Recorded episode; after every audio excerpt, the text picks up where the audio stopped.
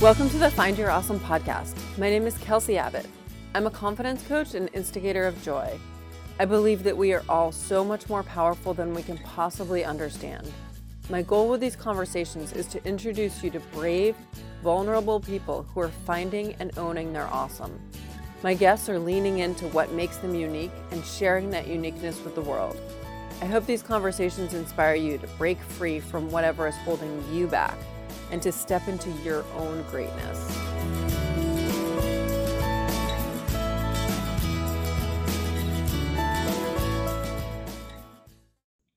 Welcome to the Find Your Awesome podcast. My name is Kelsey Abbott. I'm a confidence coach and instigator of joy, and I love sharing these conversations with you. Before we get into this week's episode, let's talk about joy. I believe that joy is our natural state, and that as we get older, as we interact with other humans, as we have life experiences, we forget about that. We start thinking about all the stuff we should do, all the stuff we quote unquote have to do, and we totally lose touch with our joy. And one way we can think about joy is through optimism and pe- pessimism. I was recently listening to Shawn Achor talk about the uh, building your optimism muscle. And he talks about, he shared that a child who is genetically predisposed to pessimism. So that's a thing. You we are genetically predisposed to optimism or pessimism. I'm pretty sure I was lucky enough to be genetically predisposed to optimism. One of my strengths is positivity. This is just my jam. And some people are born genetic, genetically predisposed to pessimism. So they did a study. A child who's predisposed to pessimism, who records, as in around the dinner, dinner table, says what he's grateful for from that day, becomes an optimist. Same thing happens with an 80 year old human someone who has been grumpy and pessimistic their whole life, when they start talking about what they're grateful for, they become optimists. The brain is changeable, my friends. If you weren't aware of that already, training our brain is just like training any other muscle in our body. If you do a million pull ups, you're gonna get jacked. If you do the work with your mindset, you're gonna be able to change your brain in ways that you want to change it. You're gonna get mentally jacked if you want to call it that. I'm not really sure if that analogy works, but we're going with it anyway. Gratitude. There are so many different ways to do this practice. You can do the dinner table conversation. I recently made my gratitude practice formal. And by that, I mean I made it part of my morning routine so that I don't interact with the internet until I've written down what I'm grateful for. After I do my gratitude, then I'll do internet things, but definitely, absolutely positively not before. Also, my husband and I have a routine every night, and this this doesn't feel formal at all. We just happen to ask each other, "What were your top 3 things today?" Your top 3 things can be anything. It can be, oh my God, the way the orange trees smelled when I was biking today. I'm pretty sure that was mine a few weeks ago. It could be, oh, I, I caught up with an old friend, or I had this amazing speaking engagement, or I totally rocked my race. It can be huge things, it can be little things. There's no judgment. Just what were your three favorite parts of the day?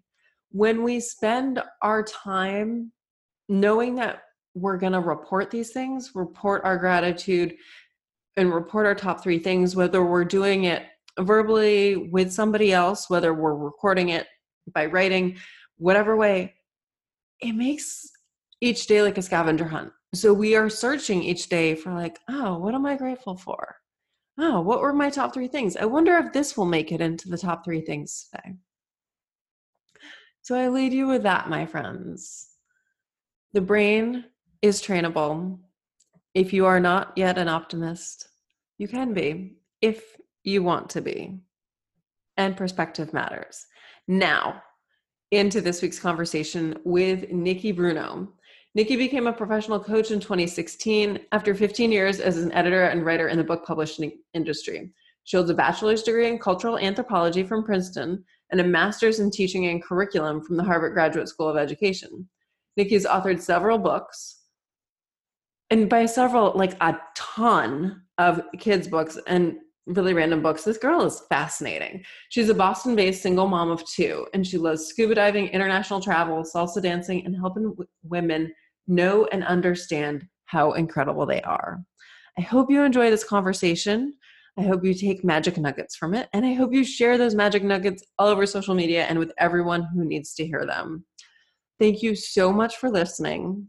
Go forth and be awesome. Welcome to the Find Your Awesome podcast. My guest today is Nikki Bruno. Nikki is, are you ready for this? Nikki is a power coach for women. I love that title so much. Welcome, Nikki. Thank you. Thank you, Kelsey. I'm so happy to be here. All right. So let's just dig into I mean, what is a power coach for women? It sounds like a superhero. Is it? it's totally a superhero. Actually, one of the things that I do to feel powerful, like when I want to be silly and powerful, is I have this Viking helmet that I put on. I bought it for my kids, um, but it's actually big enough for my own head. So I'll put on this Viking helmet and be like, yeah, I feel powerful. Um, so, Kelsey, I don't know of another person yet who calls herself a power coach for women. Um, there are multiple coaches, many coaches who call themselves empowerment coaches. Um, and it's definitely similar to what I do. But, and maybe we could get into this a, a little bit later. I'm not a fan of the word empowerment. Um, I'm, I'm about straight up power. And so, what I do is I work with women one on one and in groups to accept that they have power, number one, accept and admit and embrace the fact that they have power, and then to claim that power and get to know it and live in it and embody it in every single aspect of their lives. And when I talk about power, usually what I'm talking about is internal, natural, personal power. I'm not talking about domination. I'm not talking about having power over other people. To some extent, I am talking about influence, having influence over yourself and your internal state, and also over other people. But when I talk about power, I'm talking about there's a Harvard um, social psychologist named Amy Cuddy, and it's what she calls personal power, which she defines as access to your own inner resources. So, access to your talents, access to your gifts, and access to your own voice. So, that's really what I work with my clients on is that kind of power. Mm. I love words, and I love that a lot of what you and I do is so similar. We're just, it's like we're on parallel roads. Okay. Um, leadership. Where does that, is leadership the same as power? like the ability to lead yourself i would say that leadership and power are very very intertwined and related. It's interesting i haven't thought a ton about that question which is funny because before i decided to be a life coach when i first became a coach i was a leadership and executive coach. And i think that in order I, I definitely know that in order to lead well in order to be a good leader what I would define as a good leader, you absolutely have to be able to to be able to live in and inhabit your own power and to be able to kind of express yourself in a way that is powerful and know what your strengths are and what your assets are. Because a leader is somebody who inspires that in other people. A leader is somebody who inspires other people to rise and to use their inner strengths and their voice and their awesome qualities.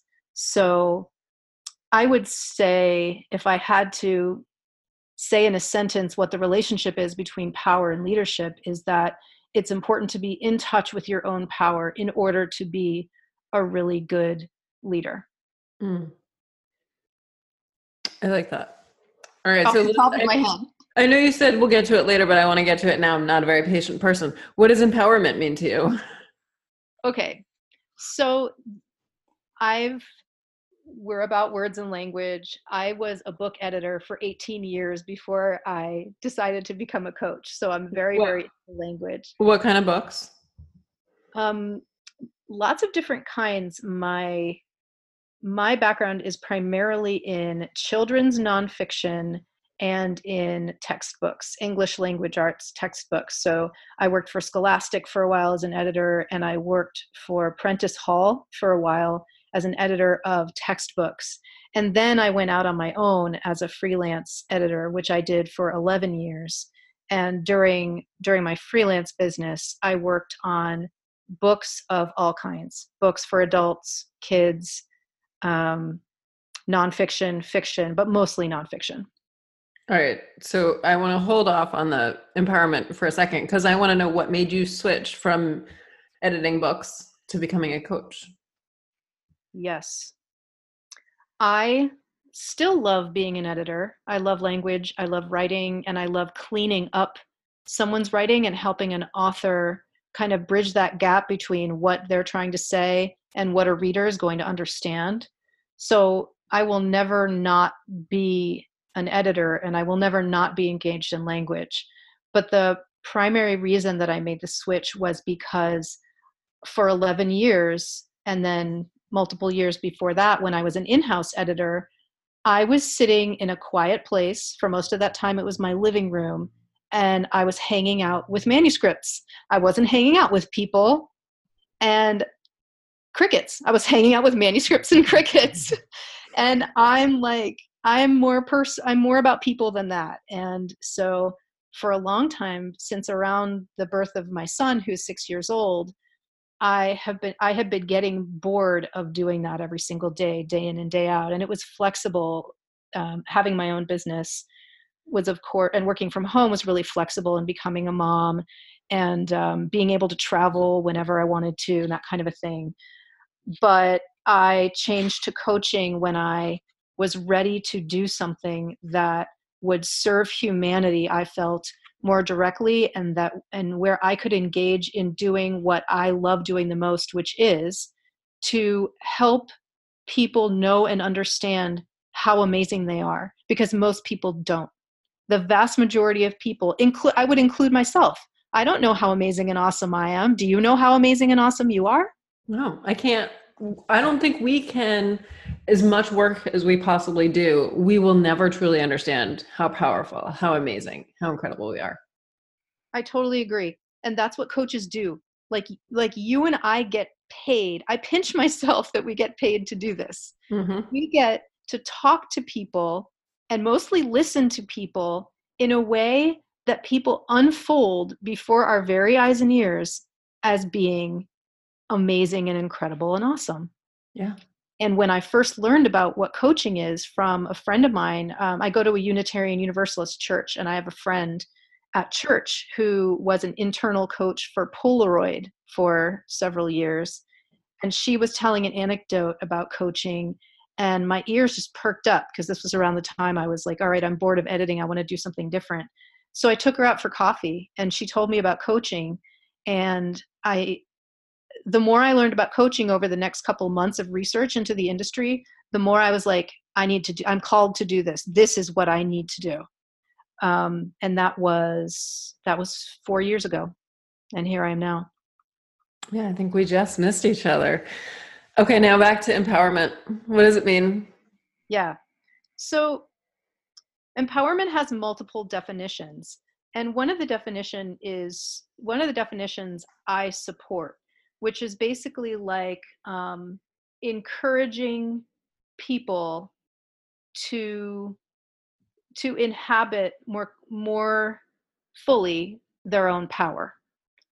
And so it's with that definition it's like an internal process where somebody from the outside kind of catalyzes you on the inside to to take to take your place within your own power and that's what I do. So, to some extent, I could say I'm an empowerment coach. The problem, though, two problems. Problem number one is that another sub definition or two of the word, if you look in like Merriam Webster, is about investing someone else with the authority to do something. And when you're investing someone else with authority, what that implies is that they don't have the authority to begin with. And the kind of power that I work with women on is located on the inside. I believe more strongly than anything I've ever believed that each of us is born with all the power and awesomeness that we need. It's inside of us. It's not. It's not um, conferred on us by anyone else. Like there may be types of authority that are conferred on us by someone else, like we're voted into office or something. You can't vote yourself into office, at least not in our democracy. um, but the kind of power that that I work on women with is the kind of power that they're born with. And so I don't ever want to see myself as someone who gives power to someone else. I'm not the one who has the power. What mm. I do is I help women to discover their own power, to tap in to tap into their own power and I don't have it. It's not it's not mine, it's theirs. So I have an issue with um, some of those sub definitions of the word empowerment because it implies that power comes from the outside, and I think that's crap. The other reason that problem that I have with the word empowerment is that it's overused. It is so overused, Kelsey. I hear people from lots of different industries who I feel have co opted the word empowerment, which is a really important word historically. It's a really important word for women. It's an important word for African Americans. It's an important word for multiple marginalized and underrepresented populations. Um, and for a realtor or an interior decorator, and I don't mean to pick on people in these professions, but when I hear a realtor say uh, it as part of her or his elevator pitch, what I do is I empower people. I empower people to find the home of their dreams. I'm kind of like, pardon the judgment here, please, but like, I'm kind of like, what I want to ask them is, what is it that you do that's actually empowering? You know, like how are you are you actually teaching your clients how to fish? Are you teaching your clients how to be realtors? Or are you finding them a house? Like and i just have a problem with words because with words that get overused because once they're really overused and people say them without meaning anything because it's a buzzword and they don't actually believe in what they're saying they're not really living the word the word loses meaning and the word empowerment has lost meaning for me. And i don't think it's direct enough. I don't think it's in your face enough. I think what women need is empower is, is power.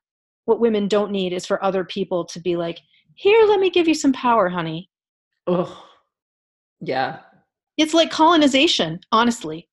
Like i associate the word empowerment with colonization and with like our nation, which is so like we as a nation, the United States, we're very righteous sometimes, often, about the way that we go into another country, for example, and not to say that we're colonizing the country according to the strict definition of colonization, but very often we are not entering a country with the true knowledge about the people who live there and true interest in catalyzing their power. And so that's an association that I have with the word empowerment. Mm, I see that. And and your example just about like here, let me give you some power, honey, is just gross. So yeah. gross. What I find interesting though, as you were talking, you're like, we're all born with power. And I realize again, because I think we've got two word nerds having a conversation right here. So I replaced the word power with awesome. And we're I call it you're awesome. That's what you're born with. And that's what gets covered up as people should all over you. And I help people clean themselves up so they can tap back into that awesome. Yes. Same thing. Yes, yes. yes. I had this I don't know if you've seen my website, but on my website, I have this video. It's like my welcome video. And I say the word awesome like probably 12 times. And I mean, when my mom gave me feedback on my website, she's like, maybe you could tone it back on the number of times you use the word awesome. And um and Kelsey, I brought I brought with me to this podcast. I actually have like um so one of the coaches that I work with, my my very first coach who I hired, who I still work with, his name is Mark Cordone, and he's awesome. And our first session was a VIP day session, so we had like six straight hours of coaching in one day. That's a and lot for anyone who's never worked with a coach. Just like that's a lot. That's a lot. It's really intense. But when coaching is going well, the time goes by like bam. Mm-hmm. And that's what this session was like. I mean, in six hours or, or however long it was, um, I figured out my mission on this planet, my mission as a coach, what I was going to call myself. Like, I remember the moment when I said to Mark, like, I think I'm ready to call myself a power coach. And he's like, Yeah, girl, you go on and do that. And part of what we did during this VIP day back in October was I developed this like model of awesomeness. So I've got like I've got these like components of awesomeness, like what you need in order to be awesome and what you don't need in order to be awesome. Are you going to share it with us? I would love to share it with you. Like go for it. It's amazing, Kelsey, how how much in sync we are. Mm-hmm.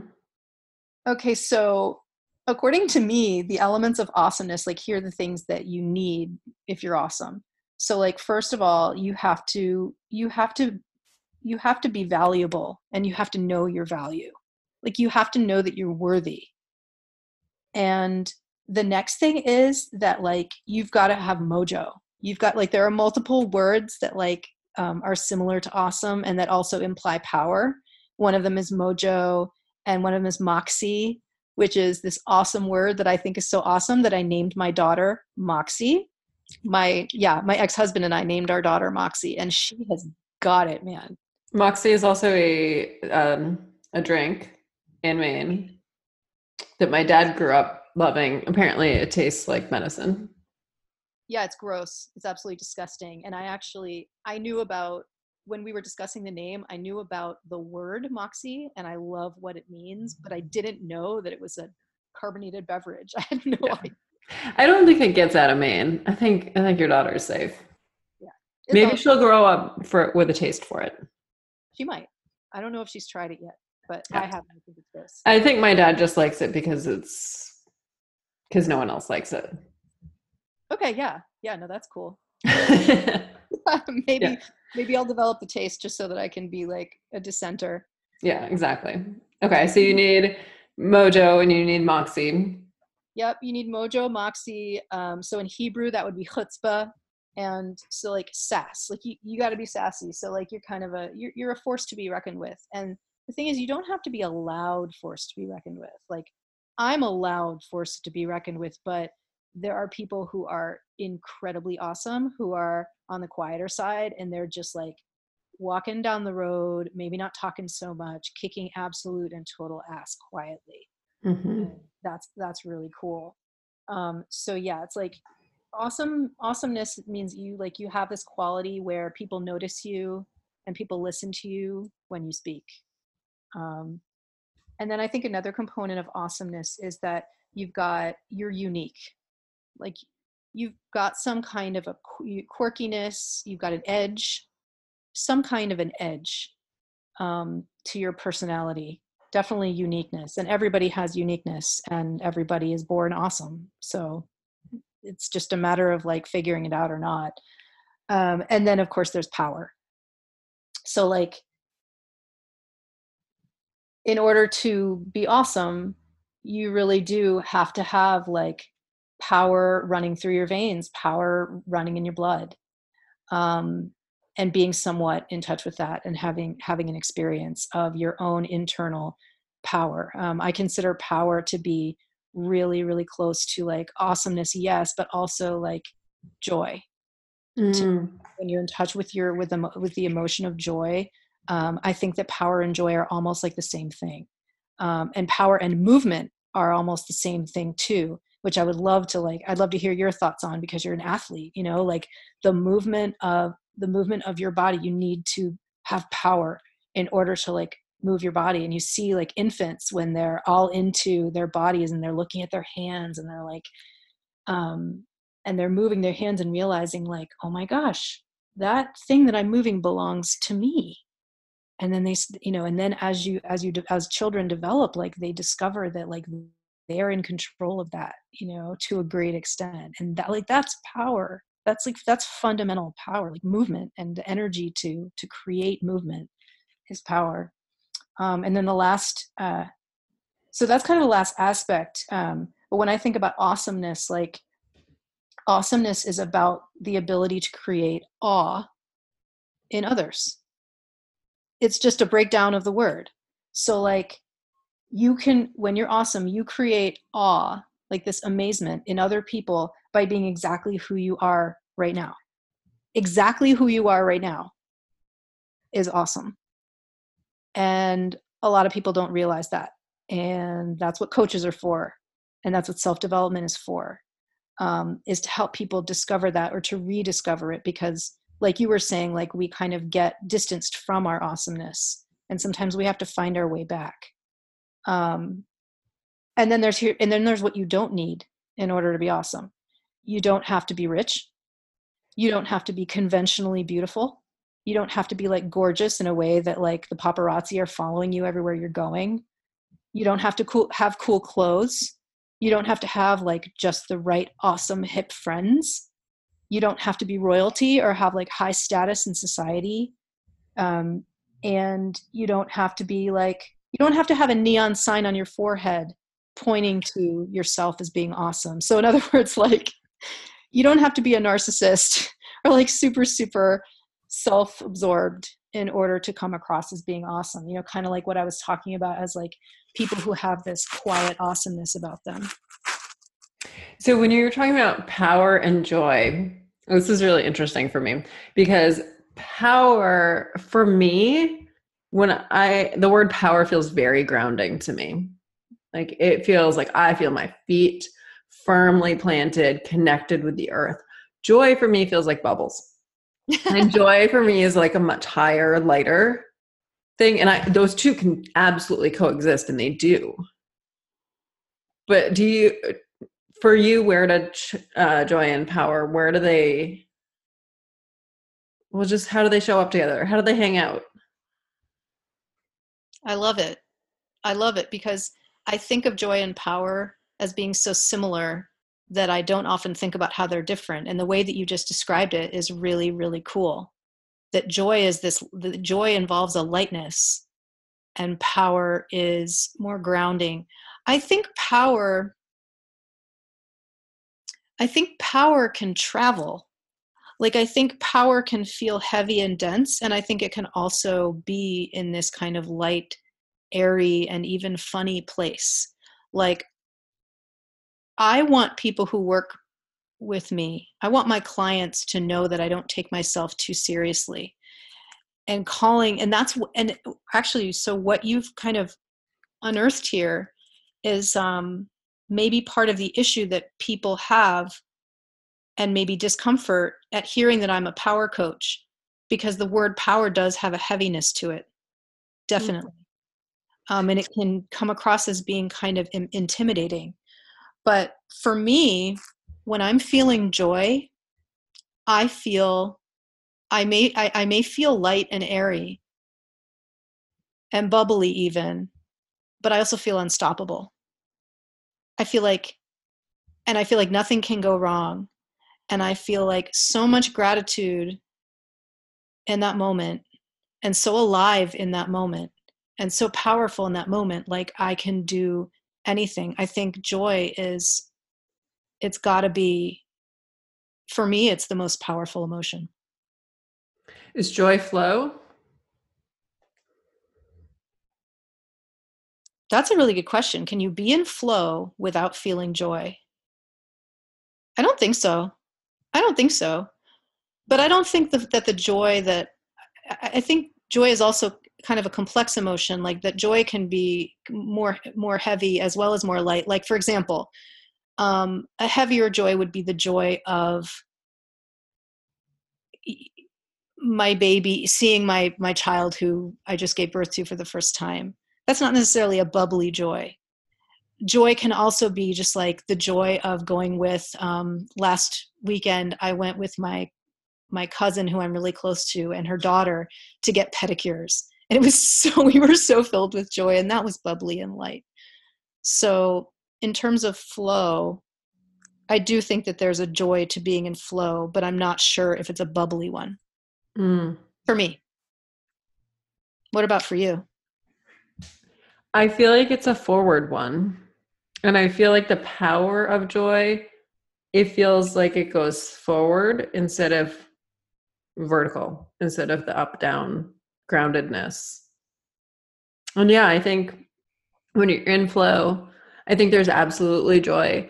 I don't think you necessarily know it at the time, but I'd almost say that's the difference between being in flow and in the zone. Mm. Because in the zone, for me, in the zone feels more like like you can get in the groove of doing something, but you're not necessarily like loving it. Okay. And and so flow how is flow different? for? Flow is propelled by joy, Okay. apparently. Okay. That's what just came out of my mouth. Rad. I've never thought about any of this stuff before. This is awesome. This is great. Okay, so I don't think we were recording it when you talked about how people have responded. Not everyone has been super enthusiastic and psyched about you calling yourself a power coach for women. Can you talk about that, please? Absolutely. It would be my pleasure to talk about that. So, something really fascinating to me and surprising to me that happened when I started announcing myself as a power coach for women was that multiple women around me who I would talk to about it were giving me pushback on the word and giving me pushback on the idea of power as something that I would coach people on. So I've gotten responses to that that are, hey, I'm confused, or hey, that really doesn't resonate with me. That really doesn't land on me well. Um, the people who I know and who know me the best were immediately like, yes, that's what you are. That's what you're going to do. Yeah, I love that. So, like, my mom, my dad, my therapist, um, my coach were all about it and that and and i felt really affirmed and really good about that because like in my bones that's who i am and what i do right now. And yet there were other women who i went to, the, to a networking meeting literally the day after i had that vip session with my coach where i decided to call myself a power coach. And it was um, a networking meeting with mompreneurs so women who have their own businesses or are starting their own businesses and this was in boston area. And multiple women after i delivered my pitch of of who i am and what i'm doing multiple women gave me feedback that i was kind of coming on too strong or too in their face or that i wasn't showing maybe the kind of compassion that a coach should show and not being as approachable as they might want in a coach and that was that was legitimate and honest feedback and i still really appreciate it. There was also but i was surprised by it and there was also a woman who raised her hand and she was like i know exactly what you're talking about. I am your ideal client and i think it's fantastic that you're calling yourself a power coach. So it was kind of this mini like lesson in branding for me that when you put your stake in the ground and you proclaim who you are and what you do, you're going to attract some people and you're going to repel some people. And I now know that it is important to embrace that. And that's a good thing because it means that you're not going to, you're not trying to attract everyone and therefore get no one coming to you. Um, but I was really surprised by this because, like, I'm like you, Kelsey. You said that you, your associations with power are like that it's grounding, that it's like you know it like connects you to the earth and it's and and to me that's a positive association. Is that is that fair to oh, say? oh absolutely yeah. Yeah that you have positive associations with the word power. I too have pos- positive associations with the word power. And i also have a very strong belief and i have a hard time thinking that anyone would disagree with this. I have a really strong belief that this world would be a much better place that our planet would be a much better place if women had more power of every kind inner power, social power, financial, political, every kind of power there is. I believe the world would be a, a, better place if women had more of it. Not if they're using it badly, of course, because you can take power and you can and power can go wrong, but power can also go right. And there are ways all the time. And there are ways that women tend to inhabit power that are sorely, sorely needed in our world. So, anyway, um, I was surprised to get some pushback from people who either didn't under, either don't understand what I'm doing or are um, turned off by it, like actually turned off by it. Like I had a close friend who said, if I didn't know you and I saw that there was a person out there who was a power coach for women, I wouldn't even think about hiring you because that word doesn't resonate for me. Like other words like confidence or resilience resonate for me. And power is something she actually mentioned that she thought it was masculine. That hmm if somebody called her powerful, she wouldn't take it as a compliment because she would she doesn't want to sort of be thought of as masculine. And like if somebody ever called me powerful and in the future if somebody ever calls me powerful i'm going to be like thank you because i take that as a compliment. That is a compliment. That i mean that is how i would take that as well. You know i've heard so i call myself i typically call myself a confidence coach when i'm not like fully describing what i do. And i've had some interesting experiences with the word confidence I've had people tell me, "Well, I don't need confidence." I've also, yeah, that that one was interesting because for me, confidence means really, truly loving yourself and embodying your light and magic. Uh, don't we all need? That's how we started out this conversation. Right. Uh, yeah, yeah. Um, I also remember hearing a podcast where someone was describing himself as he was like, "I'm not very confident." And I look at those people who are totally confident and they know they just don't care what other people think. They're super confident. And I was like, uh, that's not the way he phrased it. It wasn't in terms of like not caring about other people's opinions. It was actually like the way he phrased it made it sound like a confident person just does whatever he wants. Basically, a confident confident person is narcissistic. And I was like, oh, that's an interesting interpretation of the word. I had never thought of that. Yeah. Yeah, totally. Kind of like if you're confident that that means you're a total jerk. Yeah, that's how I heard what he said. Yeah. And like you don't think about other people. Um, and you lack empathy. I mean, that's that's what a narcissist is: somebody who doesn't have empathy, somebody who doesn't have compassion, and somebody who's very self-centered and and is arrogant right? Mm. so there's a difference um, here we are wordsmithing again but like i think there's a real difference between confidence and arrogance. And i'm sure that what you do as a coach doesn't even come close to approximating encouraging your clients to be no, arrogant. No. No. So i think it i think like here we are geeking out on words and that's what everyone else is doing too. When they hear you're a power coach for women and they cringe it's because their own associations with words. A hundred percent. Absolutely. I a few maybe last year I was going to use the word hustle, anti-hustle in some of the copy on my website. So I asked the people in my Facebook group, "What does hustle mean to you?" I had like 20, let's say 20 responses. 10 people said they love hustle. It means flow, it means ease, it means like abundance. 10 people said oh, hustle is negative, it's forcing, it's pushing, it's grinding. For me, it means that negative. I have that ne- negative connotation for it.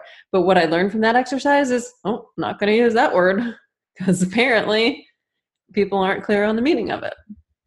Yeah, and it's and because I want people to be attracted to me as my clients and because i want to make money at this business this is my full-time gig um, i do i have certainly reconsidered and played around with what to call myself but i can tell you that whatever evolves in my business and whatever i might be calling myself a year from now because of my own development and because of my own the journey that i'm on and when you're an entrepreneur you get to do this. I mean when you're an entrepreneur like i think if you're doing what you're really passionate about the gift of entrepreneurship is that you can allow your business to sort of reflect or mirror what who you are in your life and the path that you're taking in your life.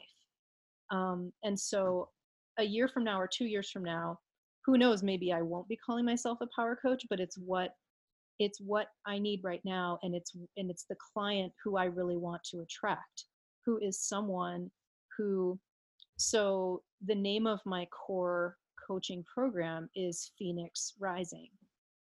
And i attract or want to attract and so far am doing pretty well in attracting women who at the prime of their lives so we're talking like women between say 35 and 55 who are in the prime of their career in the prime of their life um, at the prime of their sort of family life who get completely and totally sidelined by a life shattering situation and by a disempowering situation. So I work with women on four, basically four main types of crises, and those are divorce, loss, um, injury or illness, and infertility um, and kind of lumped in with divorce is I also work with women who have been in abusive relationships. And these are women who are high achieving and their life is buzzing along. They're probably pretty overwhelmed, but they're also very blessed and have a lot a lot going on in their life that's great. And then something really shitty happens and before you know it they're going through one to three years typically of utter effing hell. Um, and so I work with women who have done a good bit of healing from that kind of crisis and who are in a place where they're starting to get their mojo back. They're starting to reconnect with their awesomeness. They're starting to feel some power running through their veins after being very disempowered and feeling probably hopeless depressed, um, and really yucky would be the technical term. And they're starting to be ready to reinvent themselves and to stage a comeback. And so I help women to put the pieces of their life back together in a way that is super empowering that that uh, that enables them to redesign their lives to create a life that's better than what they've ever had and part of the reason that it is better than what they've ever had is that um, we explore the wisdom and the lessons that women have gained and learned from going through these crises. And we make sure um, that i help make sure that my client is integrating those lessons and that wisdom into her plans as she moves on and as she kind of bursts onto the stage again. Um, because it helps ensure not only that her life is going to be amazing and incredible but also that she's not going to repeat history. Like she's not going to sort of slip back into that kind of crisis survival disempowered zone. So it's important you know people have a tendency to understand what i do much better when I explain to them who I work with and you know my own background of going through a difficult backbreaking life-shattering journey myself so then people tend to understand why i'm all about power mm-hmm. it sounds like well the, one of the words that was resonating for me as you were describing the process you take these women through it sounds like a rebirth, except that rebirth sounds like well, you're uh, the obvious, like being born again. but it sounds like you're like going back to the beginning and you but what i hear you saying is like no no no no no this isn't just like starting over. This is taking a giant step forward and being who you're really meant to be. Yes. Yes and yes.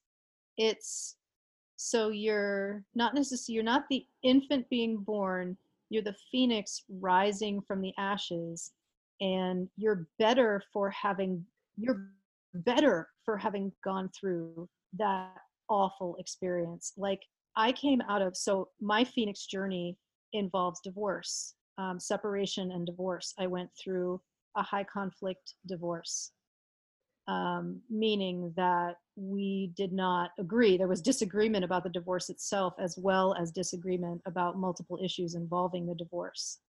And it was by far, by way far, the hardest period of my life. And when I kind of started coming out of that place and was like kind of emerging from the ashes, I guess, and taking a look, I was super, super angry, Kelsey. Like I was, I was filled with more anger than I had experienced, like cumulatively up to that point. Um, so this, by then, the sadness had ended, had had ended, and I was really pissed.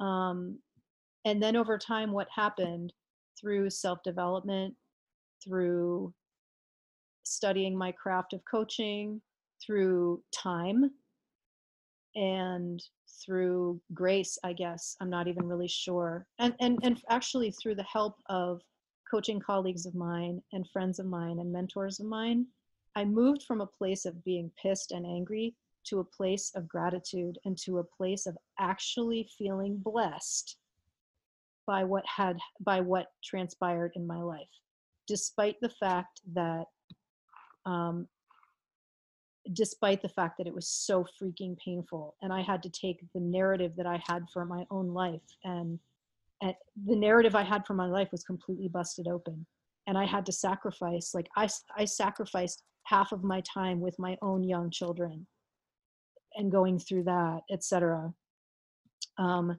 i feel gratitude for what i went through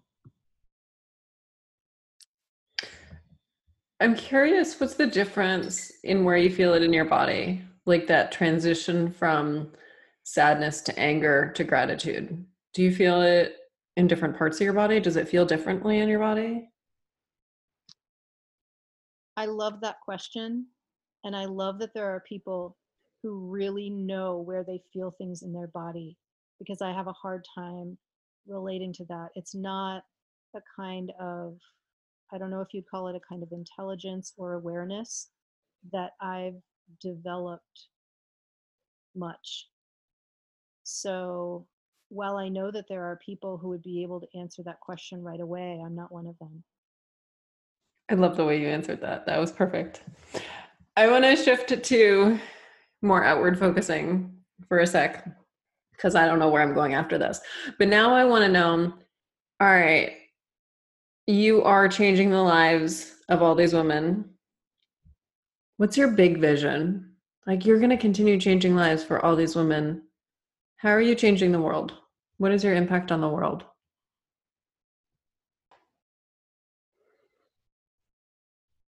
I'm thinking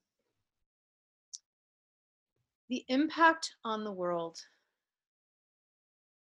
is that when you change the life of a woman, you change the life because women are so relational. And I'm not saying that this isn't true of men at all. I'm not excluding men here from this from this picture at all. When you change the life of a woman and when you help a woman embrace her power and celebrate her power and express her power and be who she fully is, embodying her power. It's absolutely beautiful and it's so transformative because not only do you change her life, not only does not only is she on fire and unstoppable and a force for hopefully good. I happen to believe that people are at, at their root good. So I don't want to go about unleashing powerful monsters. um, so I really need to think about that.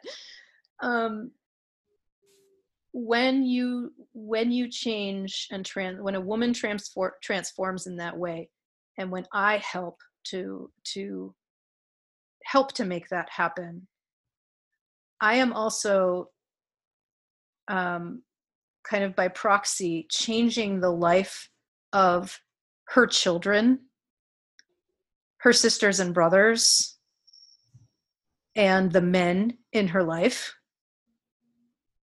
Women are very relational and they tend to draw toward them and protect and pass along to the people in their lives the qualities that they have in themselves.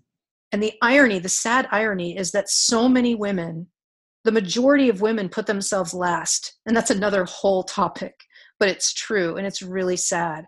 So if I can help a woman inhabit her power and be a larger and greater voice, not only in her own family, but also in her community, um, in her children's schools, in local institutions and then beyond that i mean i read um, i read something earlier today about how about how it took a long time for there to be a women's room like in the chambers of, of congress like in, in, in congress you know like house of representatives like a bathroom? A bathroom for women yeah. A restroom for women and now with the record numbers of women who are in congress there are lines for for the bathroom for the women's bathrooms. And that's just that's just so beautiful. Um, so how am i impacting the world? Um, my hope is to make the world a place where people are being their fully realized selves. People are not feeling limited or trampled on or disempowered people are feeling like they can create and design their own lives and help other people do the same thing. And I think that with more women in power and having power, our world will be more peaceful and our world will be more relational and connected because that's the way that women tend to express and inhabit power. Mm. So it feels like you're not talking about a ripple effect. You're talking about like tidal wave action. Both. In a friendly way. In a friendly It's just way. a really big ripple. Yeah, in like a friendly and feminine way. I think some of the reasons that women um, feel uncomfortable about the word power, and this is so legitimate, so legitimate. Oh, I mean, any reason that somebody has to object to something. Well, no, I'm not a total relativist, but anyway, such a legitimate reason is that is that power and the power structures that that we've inhabited in this country and in lots and lots of countries around the world is patriarchal. So I think a lot of women want to express their power in a way that that's different from that departs from the patriarchy that departs from the ways that men have abused power used power badly or that women who came or that other women have used um, have used patriarchal power in a bad way because there are women who completely like buy into the patriarch the patriarchy that we live in. They perpetuate it by kind of buying into a more male dominated definition of power. And so I really relate to and agree with women who are like, hey, this isn't the kind of power I want to inhabit. And that's totally yeah. cool. But to me, I don't think that means that we need to change the word power. I don't think that we need to like call it like hoo ha or something. that's, that's a really funny um, I'll tell you when we're done recording why that's funny. Um, but I agree completely. And I think that's so funny. Like, we can take back the word power if it if we ever gave it up. Yeah. We've always had it.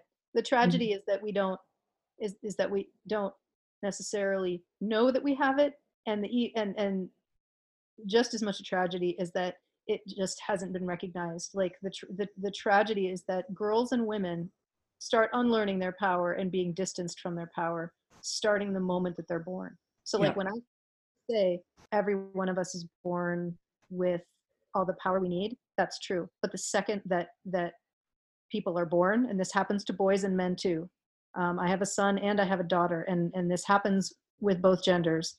Again at this time in my career i'm i work with women um, and i think women are sort of wrestled wrested from from their sense of themselves as being really powerful and really awesome and really full and really worthy.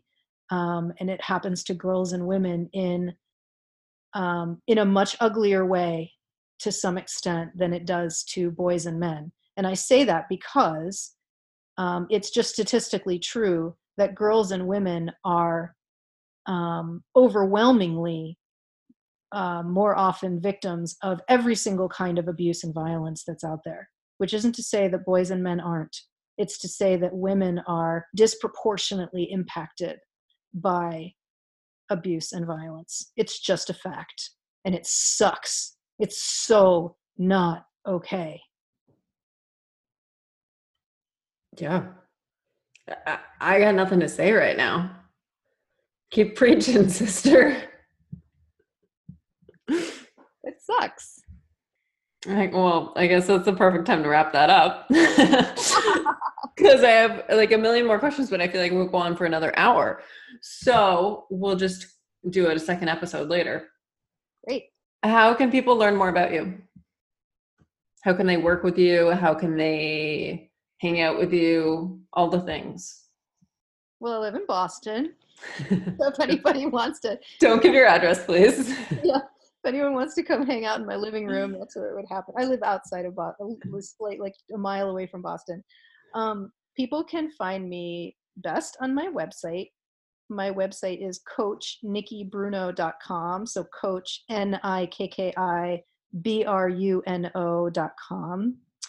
And my website has a way to contact me directly. I'm also on Facebook. If you go into Facebook and you put in Nikki Bruno, I think my profile is like Nikki Bruno and the numeral two. I'm on LinkedIn.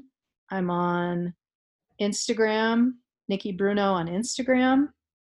I'm active on social media, particularly particularly Facebook. And I work with women one on one in coaching engagements of 12 months, six months, and three months. And I also um, am developing group programs. And very excitingly, this coming August, I am co leading a retreat with my awesome colleague, Melissa Maris. She is a coach as well. And the retreat is about setting and maintaining boundaries, which women really, really universally, I believe, need to learn how to do. Setting healthy boundaries, and even more important, enforcing them and not allowing them to be trampled on. Um, the name of the retreat is Hell Yes, No Way, Own Your Boundaries. And it's being held on a beautiful, beautiful property in New Hampshire with a big old yoga barn. So we will be yogafying and we will be talking about what in our lives we are ready to say hell yes to and what we're ready to say no way to. So that's happening August 2nd through 4th this coming summer. And um, spots are going to fill fast. There are spots for 16 women. So it's going to be intimate. It's going to be fun. We're going to laugh. We're going to cry. We're going to do yoga and we're going to set boundaries. So that's coming up, and there's information about that on my website. Awesome. Nikki, thank you. Thank you. Thank you. Thank you for this conversation. Thank you for changing the world. Thank you for speaking your truth. Thank you, Kelsey. And I'm, I thank you for all of those same things. I think you completely and totally rock. Thank you. Thank you so much for listening. If you'd like to continue the conversation, please head over to Facebook and join the group Find Your Awesome with Kelsey Abbott. It's free. And if you want more than that, go to my website, kelseyabbott.com, and there you can sign up for my newsletter and get a series of free guided meditations. And I would really appreciate it if you could head over to the podcast app and leave a review of the Find Your Awesome podcast. Your reviews help other people learn about this podcast. Thank you so much. That's all I've got for you, friends. Go forth and be awesome.